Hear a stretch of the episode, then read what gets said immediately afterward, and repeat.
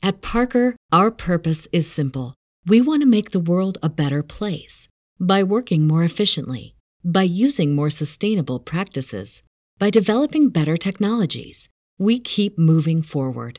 With each new idea, innovation, and partnership, we're one step closer to fulfilling our purpose every single day. To find out more, visit parker.com/purpose. Parker, engineering your success. As humans, we're naturally driven by the search for better. But when it comes to hiring, the best way to search for a candidate isn't to search at all. Don't search, match with Indeed. When I was looking to hire someone, it was so slow and overwhelming. I wish I had used Indeed. If you need to hire, you need Indeed. Indeed is your matching and hiring platform with over 350 million global monthly visitors, according to Indeed data, and a matching engine that helps you find quality candidates fast. Ditch the busy work. Use Indeed for scheduling, screening, and messaging so you can connect with candidates faster. And Indeed doesn't just help you hire faster. 93% of employers agree Indeed delivers the highest quality matches compared to other job sites, according to a recent Indeed survey. And listeners of this show will get a $75 sponsored job credit to get your jobs more visibility at Indeed.com slash podcast. That's Indeed.com slash podcast. Terms and conditions apply. This podcast is a member of the Voices of Wrestling Podcasting Network. Visit voicesofwrestling.com to hear the rest of our great podcasts, as well as show reviews, columns, opinions, and updates across the world of wrestling. Hello, everybody, and welcome to another edition of WrestleNomics Radio. I'm Brandon Thurston, broadcasting on demand from Buffalo, New York, and today is Friday, December 18th, 2020. We might be having a shorter than usual program today. Since last time we talked, I have been on Twitch and have recorded something like two and a half hours of stuff. On Saturday, I was on with the founder of WrestleNomics, former co host, current AEW vice president. Don't you dare call him just an employee, Chris Harrington. Mookie. We went over the minute by minute ratings. You can find that for free for everybody on YouTube, on the WrestleNomics YouTube channel. And then last night, Thursday night, I was talking into the ether on Twitch about television viewership and somewhat about WWE popularity too. We'll get into that here now, today as well. WWE is building a new headquarters while I'm building a new television viewership spreadsheet. Just down the street from the old one, we'll talk about SmackDown Raw viewership today and how it compares, how it compares to the rest of TV. We're not just going to talk about a bunch of ratings out of context. What do you think this is? A, a wrestling podcast?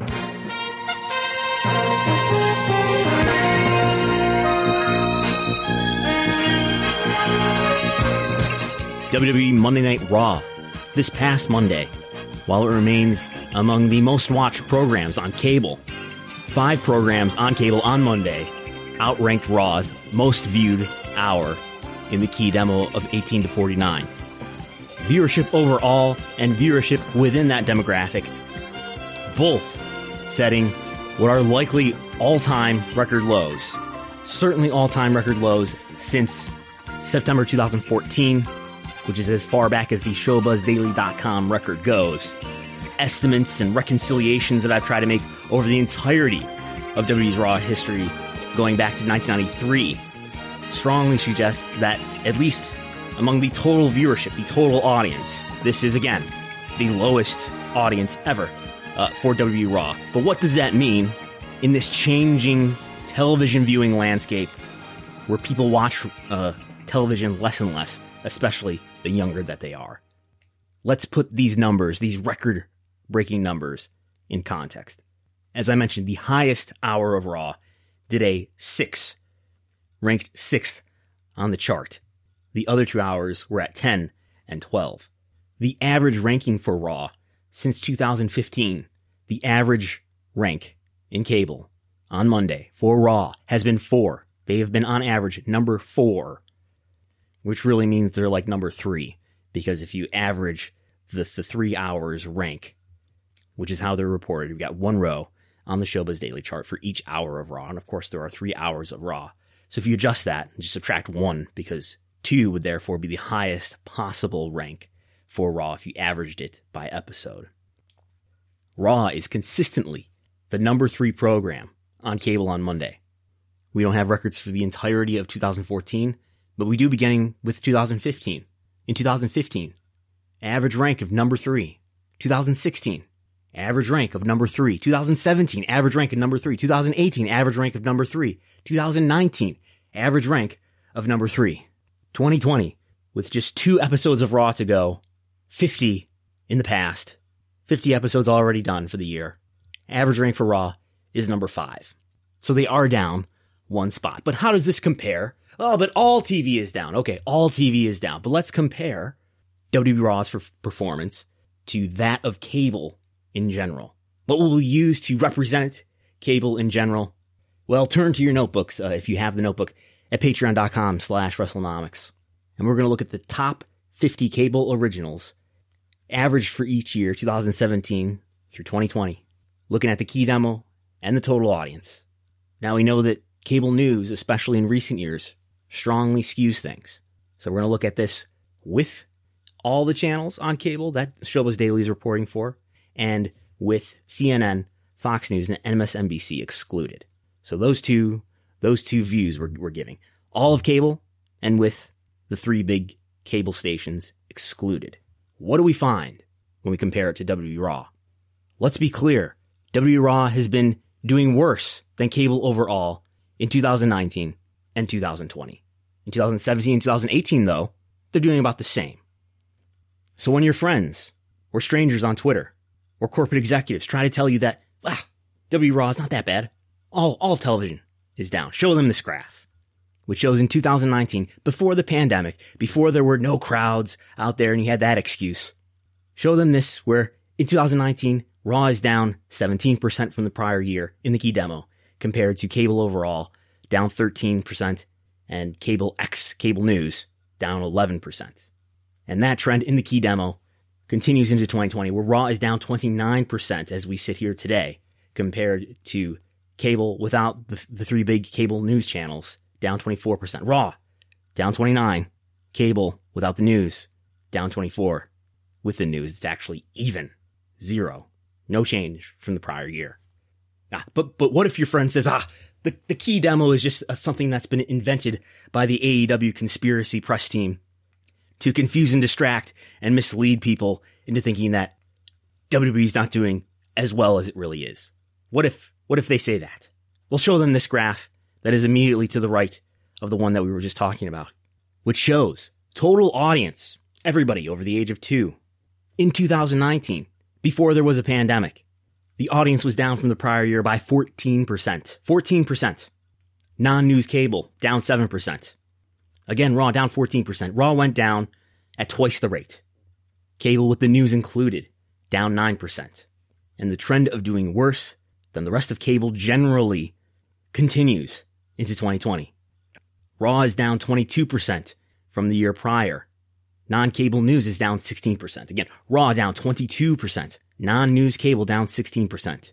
All of cable with the news included is up an astounding 37% in this media environment up 37%.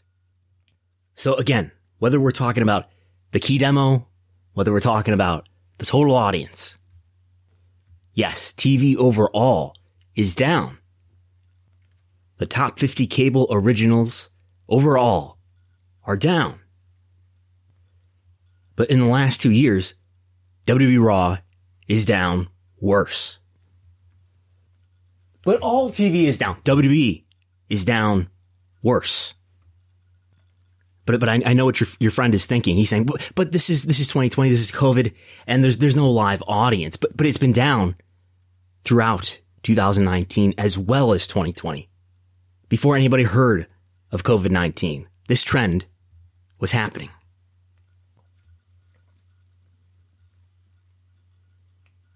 The most consistent set of data we have for SmackDown is the 2000, the mid 2016 to uh, September 2019 run that SmackDown had when it was live on Tuesday nights on the USA Network. And over that period of time, depending on how you slice it and do the comparison, but I found at least one way to show that it looks like SmackDown is holding up better from 2016 to September 2019, holding up better than cable overall, using the same cable and non-news cable comparisons. You can see the table showing that in the notebook. However, I see SmackDown's run on Fox not doing quite as well as the 2016 to 2019 USA run. SmackDown on Fox, which has been on Fox since October 2019. I am excluding preemptions to FS1 here, by the way, which would, would not be favorable to WWE. But in a comparison of November 2019 to November 2020, we're going to get rid of October 2019 because that was a really big uh, number month for SmackDown because that involved the debut, which did a huge number. If we included that number, that would uh, exaggerate the the amount of viewership loss because we would be starting out from such a high peak and then comparing it to a later period that is lower. So we get rid of October, that first month, and we start with November 2019, compare it to November 2020. Key demo compared to non-news cable, very similar. SmackDown down 22%, non-news cable down 25%. We're getting less clarity here with SmackDown because the way that Showbuzz Daily reports uh, broadcast programs on the major broadcast networks, they're reporting to one decimal place. Cable's getting reported to two decimal places. So it's possible we're missing something in the rounding here. But let's give it the benefit of the doubt. Total viewership holding up very similar as well along the same timeline. Down 14%, non-news cable down 16%. So again, looking a little bit better than cable overall. Let's not even talk about all cable, including news, because it's grown over this, this period of time. If we look at the month right before the pandemic, February, 2020 and look at uh, February 2020 compared to November 2020, we find key demo down 19% compared to non-news down 16%. So SmackDown looks worse by that comparison. Total audience down 16% compared to non-news cable down only 8%. SmackDown looks as if it has suffered at twice the rate of non-news cable in total audience. NXT, by the way, has suffered at the rate of 32% in the key demo from February to November and 15% in total audience. Both of those rates exceed that of non-news cable, the top 50. Same comparison for AEW Dynamite in the key demo down just 3%. Total audience down just 13%. So that total audience for AEW Dynamite is worse than that of non-news cables. Total audience suffering a little bit worse than non-news cables 8%, but key demo only down 3% to non-news cables 16%. So I think what we have here is at best a middling story for W SmackDown, a bad story for W Raw, and a bad story for WNXT compared to the trends of, of cable overall. If all TV is down, Raw and NXT are certainly down worse, and SmackDown is maybe the same. All right, but but why do people focus so much on the TV ratings? Maybe, maybe TV ratings don't matter. Maybe, even though let's, let's forget for a moment that WWE makes the majority of its revenue from TV rights. But let's, let's imagine for a moment that TV ratings don't matter and you really need to focus on other things that maybe don't suit your narrative. Let's see. Let's look at live events. Live events aren't an old, dying media like linear TV is. Let's look at ticket sales. Now there won't be much 2020 data, but let's look at the years before 2020. It's there for you in the notebook. Main roster attendance, North America. Total attendance peaked in 2017 with about 1.8 million paid ticket sales. 2017. But then it was down in 2018. And then it was down again in 2019. That's not just house show sales, that includes television tapings, pay-per-views, all events for the main roster. North America, down since 2017, total, total attendance. But, but what about average attendance? Maybe it's just down because WWE is running fewer events. No, WWE has run more events through those years. Average attendance has been down since 2015. 6,000. 6,000 per show on average in 2014 and 2015, and it's been down a few hundred each year since, finishing in 2019 with 5,100, down from 2015's 6,000. The average fell by 900 ticket sales per event. But, but that's just that's just North America. WWE is very popular throughout the world and internationally, where they don't tour as much. Maybe those markets aren't saturated. Enthusiasm about ticket sales is stronger, and the average attendance per event is often higher. Main roster international paid attendance peaked in 2015, total attendance of 409,000, and international total paid attendance fell each year through 2019. Again, 409,000 in 2015, down to 225,000 in 2019, almost falling in half. But maybe, maybe that's just due to fewer events. What about average attendance? Average international paid attendance peaked in 2016 at 7,500 per show. It was down in 2017 to 5,700 and was up in 2018 to 6,200. But then in 2019, it was down to 4,500. Down to 4,500 when remember just three years prior to that, 7,500. 3,000 higher. Main roster international paid attendance. Total and average attendance domestically and internationally, all down. But where am I getting this information from? The dirt sheets? This information comes from WWE's SEC filings, which you can look at for yourself on corporate.wwe.com. NXT attendance too, by the way. Average and total attendance down since 2016. You can also find that in the SEC filings. But what about merchandise? Venue merchandise is down because total attendance is down. You've got fewer people in the building. You've got fewer people to sell merchandise to. But even online orders have been down since 2017. Product licensing, which includes sales of things like the video games that WWE uh, licenses to 2K Sports, which includes action figures that WWE licenses to Mattel. WWE's product licensing revenue has been down since 2017. But talking about ticket sales and merchandise sales isn't fair when you're trying to have a conversation in 2020, maybe. And maybe things have turned around in 2020. As we just reviewed, TV viewership doesn't show that, but maybe other areas do. And look, W Network paid subscribers in Q3 2020 were at 1.6 million, up by 100,000 from the Q3 of the prior year. W Network subs were up internationally and domestically. Now, average paid subs were down quarterly for five consecutive quarters before that. But W Network paid subscribers in the most recent quarter were up year over year from the Q3 of the prior year. according to some data I've seen from Nielsen, uh, people are adopting streaming video platforms more, especially since COVID. People spending more time at home. Maybe that has something to do. Maybe the overall consumer behavior has something to do with the increase in paid subscribers to the W network, but W network subs last quarter were up. What about other forms of new media? YouTube views, which we can see from socialblade.com. YouTube views in 2020 have been through the roof. YouTube views in 2019 were actually down slightly from 2018, but, but 2020, every monthly comparison, the January, for example, compared to the January of the, the prior year, and so on, every monthly comparison has been beating uh, the 2019 monthly total for video views in 2020 each month. Somewhere between 700 million video views and 1.8 billion video views per month. That is enormous, and YouTube does generate ad revenue. How much? We don't know. It's obscured in the ads and sponsorships line within the WWE media division.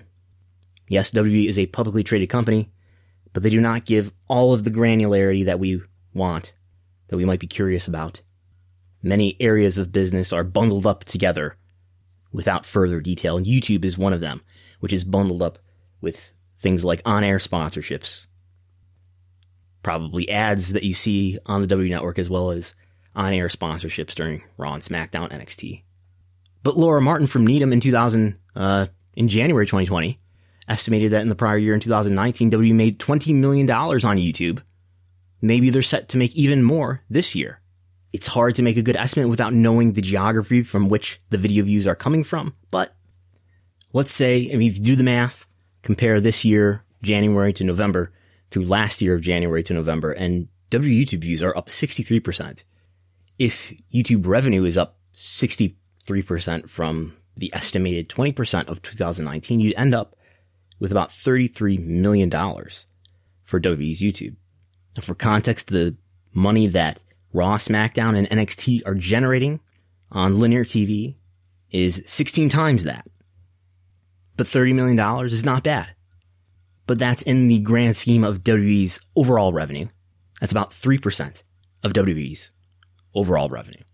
So two forms of new media which are being increasingly adopted by consumers, streaming video, uh, subscription streaming video in the case of W Network, ad supported streaming video in the case of YouTube. Those two metrics show signs of life, especially YouTube. Now we don't have something that I would call a volume adjustment to weigh that against, which is kind of what we tried to do when we looked at TV ratings to say what what is the overall consumer behavior like, and let's use that to adjust or balance for what's happening with this wrestling company. It would be good, for example, to to be able to know what are the total number of YouTube views year over year. Uh, I, I don't know where that where I could find that information. Maybe that information is out there somewhere, but I haven't found it yet. But if we look at a different form of media use, Google web search, the data that we can find at Google Trends is volume adjusted. According to Google Trends, each data point is divided by the total searches of the geography and time range it represents to compare relative popularity. Yeah, again, the key there, each data point is divided by the total number of searches according to the geography and range of time that you're looking at. So I would imagine that Google web searches, the total volume of Google web searches in general has increased over time. So to adjust for that, Google Trends presents data that is adjusted for the total volume of searches. So what do we find there? Google Trends actually lets us look at YouTube searches as well as Google web searches. And I don't know, but I would hypothesize that YouTube searches are correlated well to YouTube views. And, and again, these YouTube searches are volume adjusted. YouTube searches related to WWE. And when I say related to WWE, I'm not just talking about the searches for the three characters, WWE, but I'm talking about a category of terms that Google, in its artificially intelligent wisdom, decides are related to WWE. YouTube searches for WWE worldwide are at an all time low so far in 2020 with one month to go in the year. YouTube search related to WWE has got a Google Trends number, which is being standardized to 100 of 38, lower than any year going back to 2008. That's worldwide. But in the US, things do look better. A standardized score of 58. That is the highest since it was 60 in 2016. So at a low point worldwide, but the highest number of Google, of YouTube searches in the last four years. But what about web search? in 2020 so far, with one month to go, the average standardized score is down to 27 worldwide for Google web searches related to WWE. That is the lowest that it's been for an entire year since 2004, which is as far back as the Google Trends timeline goes. A 27 for 2020. The next lowest number on the chart for worldwide Google web searches for WWE was the year prior, 2019 at a 36. So at a low point worldwide for both YouTube and Google web search. What about the US though? The lowest since 2004. 2020 in the US has got a score of 35. That is the lowest year on the chart, with the exception of 2004. Again, this is volume adjusted. There are probably far more searches for WWE in 2020 than there were in 2004, but this is being compared to the overall number of Google searches as consumer behavior has changed over time. So if I'm trying to tell a positive story about WWE's popularity, not just its finances, its finances are great. If you listen to this program a lot, you know that, that WWE is going to have its most profitable year ever this year, even adjusted for inflation. Its most profitable year ever It is likely to break that record again in 2021. This, as you may know, is all due to the guaranteed escalating nature of WWE's TV rights contracts throughout the world, but especially in the United States. But a popularity story. Well, online merchandise sales are up in 2020, somewhat, but not totally offsetting the lack of any venue merchandise. W Network subscribers in the most recently reported quarter were up. The first time that they've been up throughout a quarter in over a year. YouTube views are through the roof. For whatever it's worth, YouTube searches are down though. Web searches are down. Attendance the last time we ran events was down. Merchandise the last time we had venue merch and online merch together was down. Product licensing revenues are down. Product licensing in this year, 2020, through nine months is about even with the last two years, up about 2 million from the first nine months of 2019, almost exactly the same as the first nine months of 2018 but the metrics related to the area where I drive the majority of my revenue. TV ratings, I'm suffering worse than the ecosystem generally. So I've gone on the preceding 12 minute rant and reciting of facts and figures to show that there are a number of other metrics that suggest WWE's popularity is in decline and that there are relatively few metrics suggesting the opposite. In other words, the WWE ratings decline is real. But don't, don't worry. WWE is, is hard at work at correcting it. In fact, they've been working on this problem for years. So everybody wants to know what's what's going on with Monday Night Raw. I'm sure you've asked that question. We're out here tonight because um, we haven't been doing a very good job for you lately.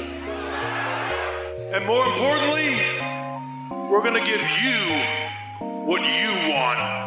February 2019. This year, you know, leading up to where we are now, we've had an inordinate number of, of injuries. Later in February 2019, and we think it's cyclical. Vince touched on it on the earnings call in terms of the injuries we had in 2018. That that created a little bit of a speed bump for us, and we saw it in various places, which is why we think it is cyclical. April 2019. We had a, a very unusual um, situation in terms of talents, top talents, as well as mid-card talents being out. July 2019 you know, there's been a lot of press written about the sort of state of the product or state of the content. Big Variety article recently about some of the engagement and ratings trends. You guys sound pretty optimistic that you've turned the corner.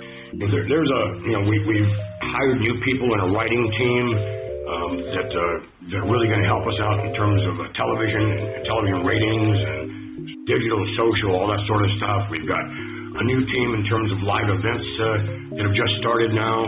So we'll see the live events continue the, you know, the, an upward uh, trend.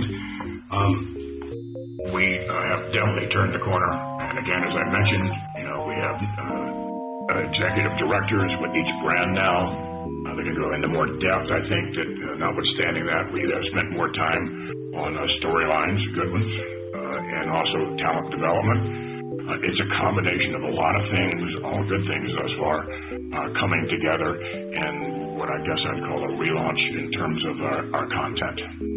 October 2019. Um, but I think it's fair to say that, you know, it's not where we want it to be.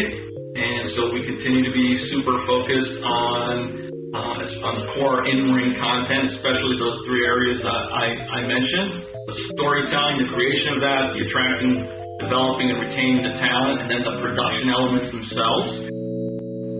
February 2020.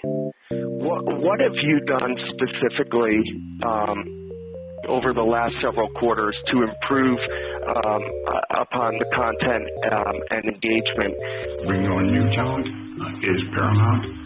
Uh, you can see again with the ratings, uh, the current ratings notwithstanding what's going to happen in the first quarter. Um, you can see there's growth there. Uh, and again, it's sort of like uh, the investment. At one time, we had a lot of talent that was injured. It, we don't have that right now. April 2020. ratings for both Raw and SmackDown have uh, appeared soft here uh, the past couple weeks, which is a bit surprising since you guys are, you know, basically the only live sports content on television. Ratings and what have you are concerned, um, SmackDown has virtually been no change, very little. Raw has suffered, uh, but not necessarily because of the environment. It's suffered because uh, we bring in a lot of new talent uh, into Raw, and it takes a while to get these new talents over. We no longer have Brock Lesnar, obviously, but we have a new champion. July 2020. It's up to us to make Raw and SmackDown feel more equal. Uh, that is where we're going. Um, and I just, as far as continuing on, I said what was new and building characters. You always have to build characters uh, constantly. October 2020. Um, if ratings remain at or below current levels, uh, do you think this impacts the overall value of the rights um, heading into the next uh, contract renewal cycle? Well, firstly, um, consider this. When you look at television ratings in and of themselves, that's what they are. With us, it's one of our many measurements. So if you, when you look at in total, uh, everyone who looks at WWE through the course of the year, wow. When you get into towards YouTube, et cetera, et cetera, we have far more fans now than we have ever had. So when you look at television ratings, it is what it is. Not to say we don't increase them, of course we do.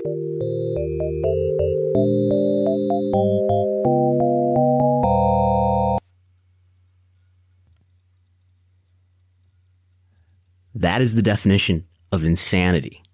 And when you listen to that final clip that you just heard from Vince McMahon, where he says, quote, we have far more fans now than we have ever had, end quote. If you were listening for the previous 30 minutes, it, that just doesn't stand to reason. I just detailed negative trends in TV ratings below the trends of cable TV overall, in attendance, in merchandise sales, until this most recent quarter in W Network subscribers, Google web searches at a low point, and the CEO, the chairman, Class B shareholder, head of creative, is on earnings calls, lining up one excuse after another, quarter after quarter, and on the most recent one, saying that WWE has more fans than ever. You have more revenue and more net income than ever due to nothing so much internal as the external effects related to the explosion in the value of live sports content. What numbers is Vince McMahon looking at? He must be looking at some kind of special internal data because I can't find anything that reflects that reality that he describes when I look at any of the public data that I can find or any of the data that WWE itself publishes with the Securities and Exchanges Commission. And then I'm hearing reactions and analysis. What can WWE do to turn it around?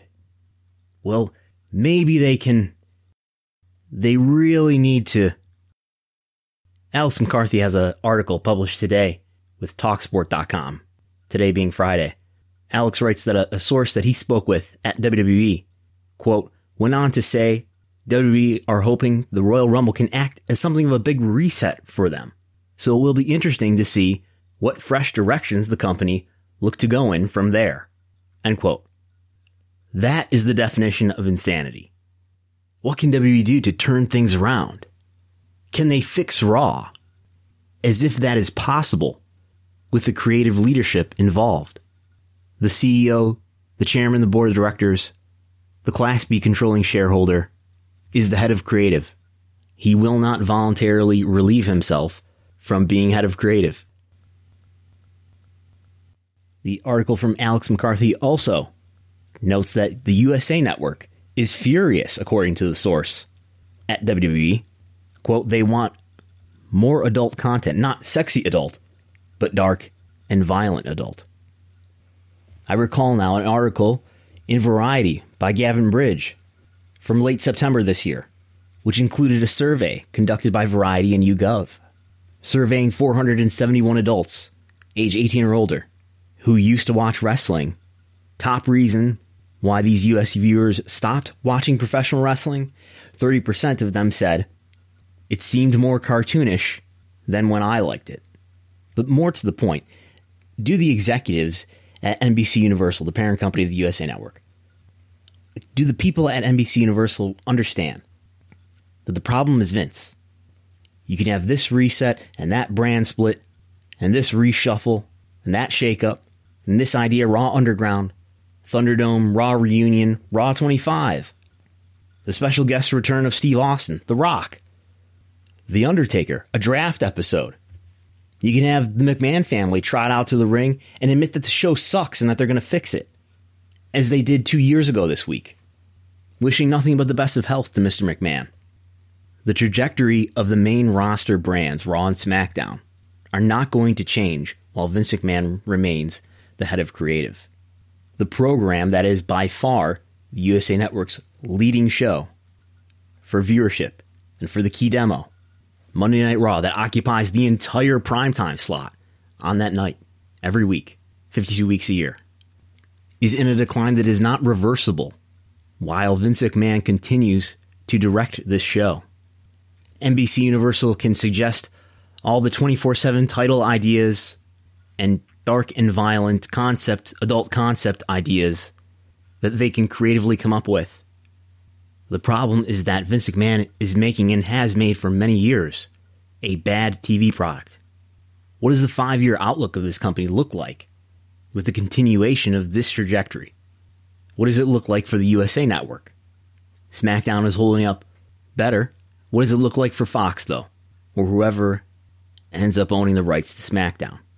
The hallmarks of Vince's modern creative style include a misevaluation of talent, the chronic undermining of their star power, an inability to stick to and execute long term story arcs, a hyper scripted and overproduced program that is a real challenge to develop any emotional investment in. Vince has spent the better part of the last two decades crafting this complicated maze of corporate buzzwords, dizzying camera work, sophomoric humor, and broken logic. These are weekly programs that lack any relatable moral center. They lean far away from the reliable devices of sports. And these weekly programs and monthly pay per views seem to be finished with the gloss of customer resentment. It's almost as if this programming, which shows more self loathing than self awareness, is one that is created by a 70 something libertarian billionaire. 2004, the interview with the Hollywood Reporter. Vince is being asked whether he thinks W will continue to thrive when he's no longer at the helm.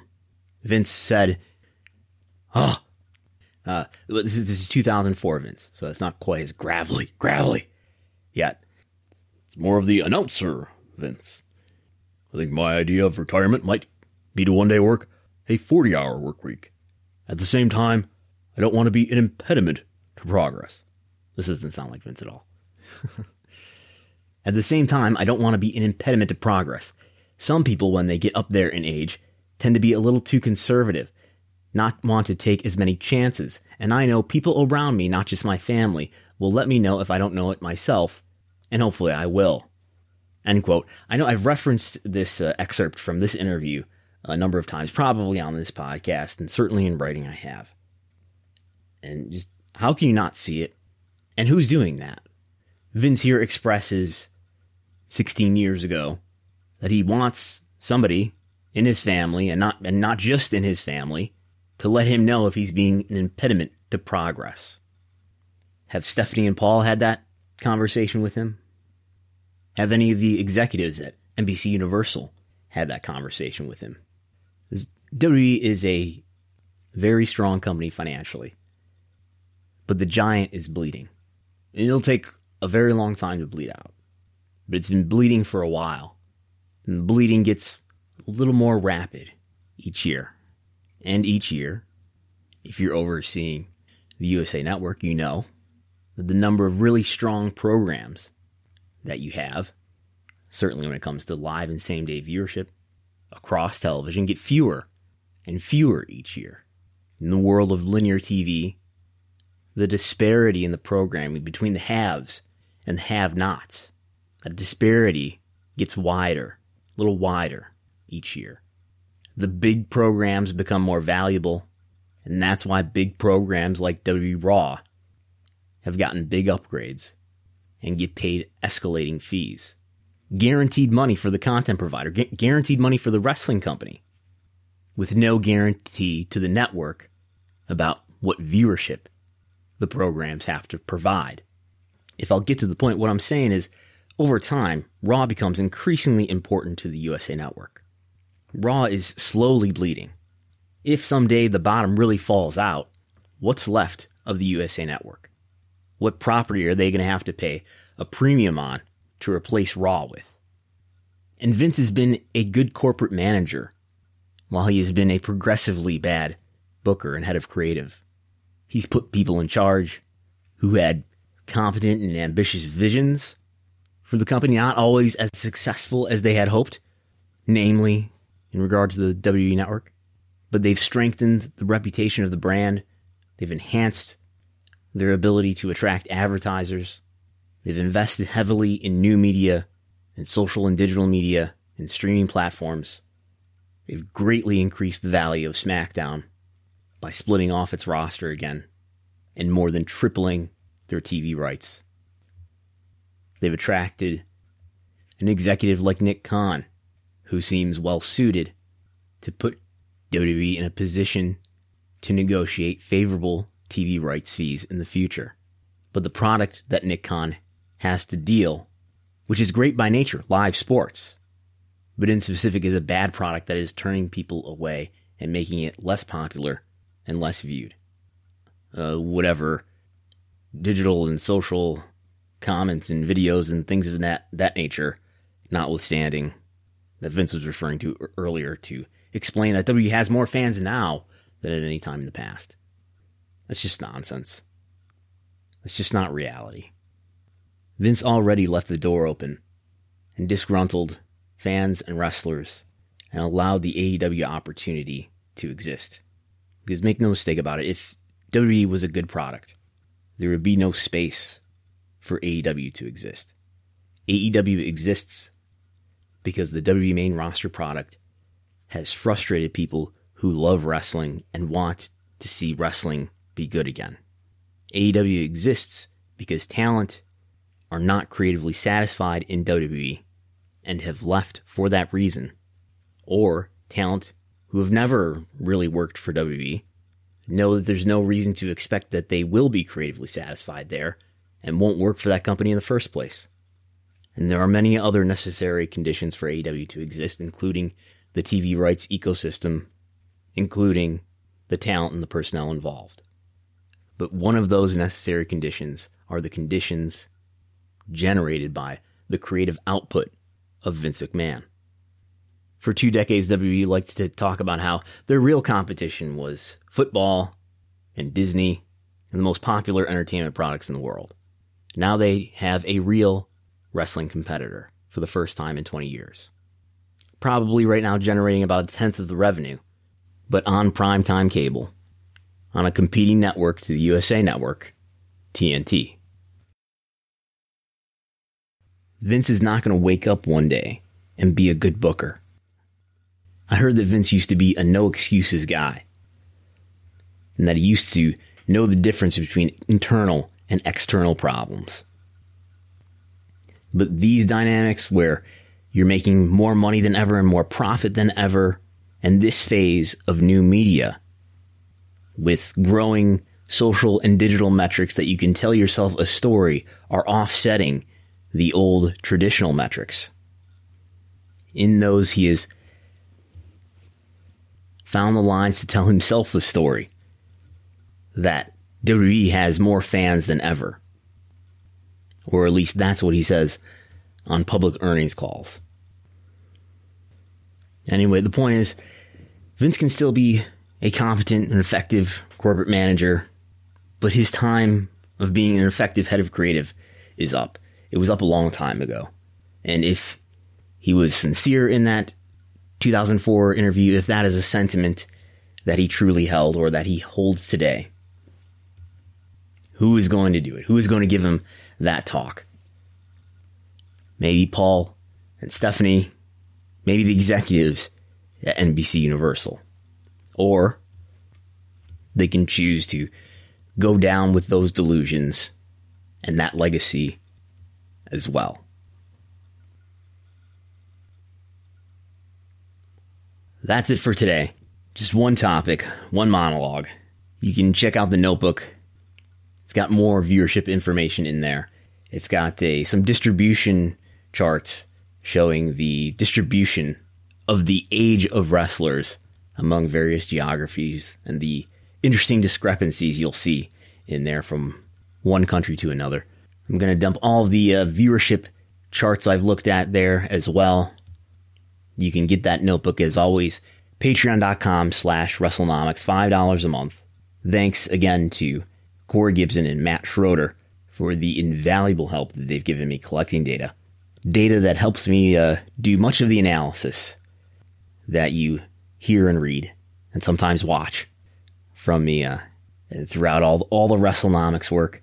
Uh, this past Saturday, if you haven't heard, I did a about an hour and a half. I think I referred to it earlier on the beginning of the program, but I did about an hour and a half, I think over an hour and a half, with Chris Harrington.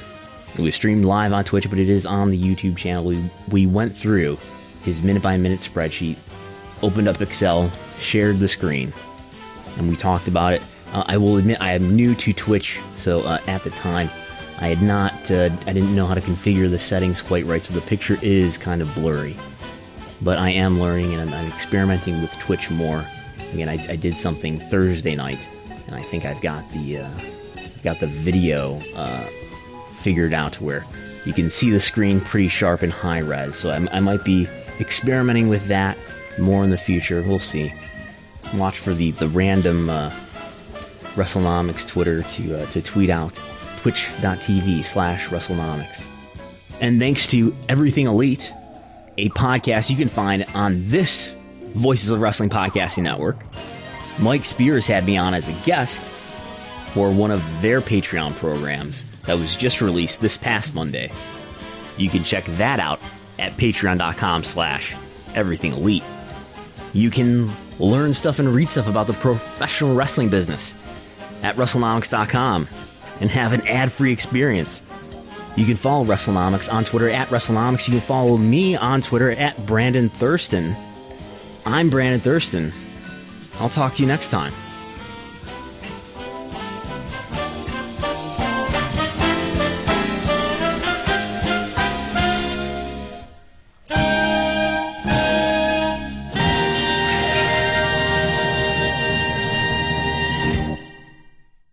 Parker, our purpose is simple.